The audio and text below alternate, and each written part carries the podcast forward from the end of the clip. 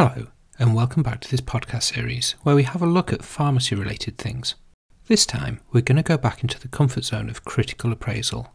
And not only will we have the familiarity of stats and papers, but we'll also have the familiarity of looking at molnupiravir again, because this will be the third time we've looked at this COVID treatment. Is there actually anything left to discuss? Well, yes, obviously, else we wouldn't be going back again. The first time we looked at it was when the preliminary analysis of the Move Out trial was released, the second was when the full analysis was released, and now we have the preliminary analysis of Panoramic, the new study. Molnupiravir really is the gift that keeps on giving. So the plan is to refresh our knowledge on what molnupiravir is and how it works, what we used to think, what we might think now, and why our opinions have changed almost as often as the Chancellors of the Exchequer. And along the way, we might get to talk a little bit about Bayesian statistics and directness of evidence too. All sounds good, right? So, first off, what is molnupiravir and why are we interested in it? So, molnupiravir was released back in the mists of COVID times as a potential treatment option early doors before people get sick enough to be in hospital. To oversummarise, molnupiravir is a dodgy cytidine analogue that isn't spotted by other housekeeping enzymes and stuff that are designed to keep RNA synthesis clean. Molnupiravir is incorporated into mRNA where cytidine would be, but once in the strand, it behaves sometimes as cytidine, sometimes as uridine. This obviously messes up transcription, much like if your keyboard kept switching a quarter of your letters at random whilst you typed. This causes an error catastrophe in the virus RNA being produced, so you get non functional virus and a cured patient. Yay! So that's the theory, but what did we see in the trials?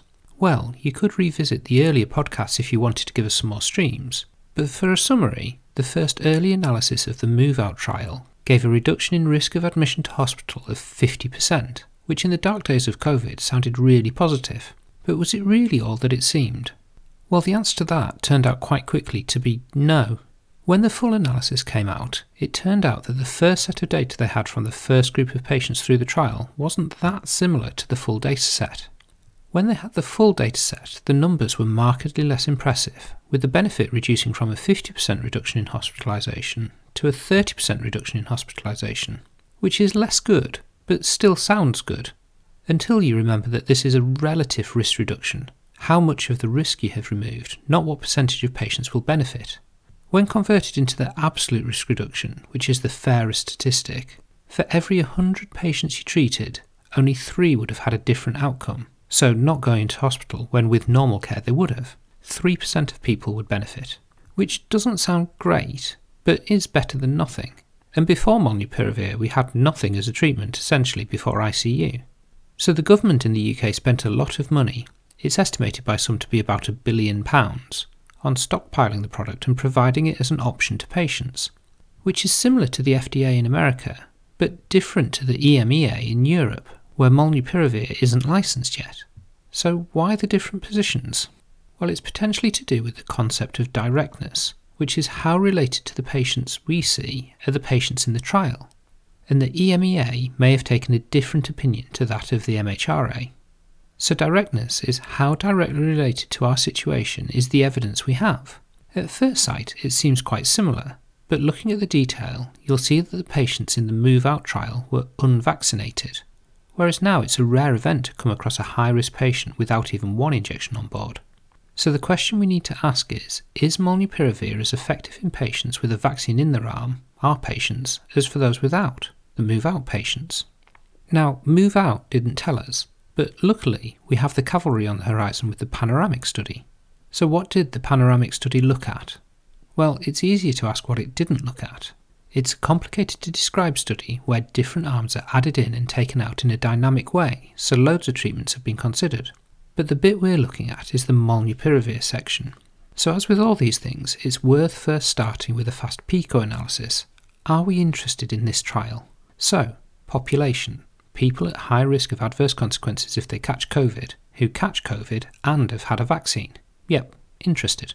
The intervention, molnupiravir. Yep, Got a billion pounds worth of stock in the cupboard to use up, so interested. Comparator is normal best care, which seems fair. And the outcome is not coming into hospital or dying within 28 days of catching COVID, which sounds like something patients would care about. So it all sounds perfect. It looks like the ideal trial for us. So then the next step is can it tell us stuff reliably, which is about the quality of the trial. We won't go into the detail here as we don't have time, but in summary, it looks quite good. So, yes, we have a good level of trust in the results. So then we come to the last bit. What does it actually say? Well, it says quite useful things, but in quite complicated ways.